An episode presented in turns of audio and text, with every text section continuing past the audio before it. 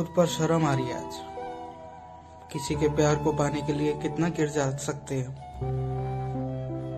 इतना कि रोते हैं, भीख मांगते हैं उससे कि वो हमारे ज़िंदगी भी वापस आ जाए। उसे समझाने की कोशिश करते हैं कि उसकी जगह हमारी ज़िंदगी में कोई और नहीं ले सकता, पर वो वो इंसान तो पत्थर बन गया है।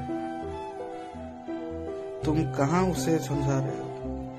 तुम कितना भी कह लो कि तुम उससे कितना प्यार करते हो, कितना भी गिड़गिड़ा लो, वो कभी पिघलेगा नहीं। और हम उनके एक हाँ के लिए अपनी सेल्फ रिस्पेक्ट गवा लेते हैं। उनके फ्रेंड्स के सामने अपनी इज़्ज़त कम कर लेते हैं।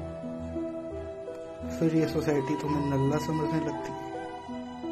तुम्हारे दोस्तों को लगता है कि तुम सिर्फ़ एक लड़की के लिए रोते हो।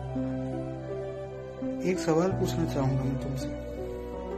हाँ तुमसे इज़ इट वर्थ इट क्या ये सही है?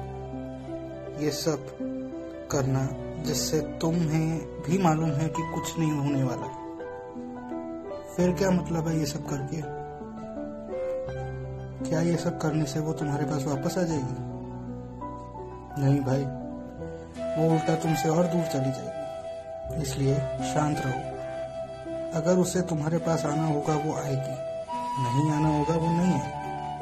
अब तुम ज़बरदस्ती तो नहीं कर सकते ना किसी को अपनी ज़िंदगी में रहने के लिए। इन सब बातों को समझो। एक बार ठंडे दिमाग से फिर से सोचो। क्योंकि प्यार मांगा नहीं जाता दोस्त। जब होता है ना तो उसे छोड़ना भी नहीं चाहता।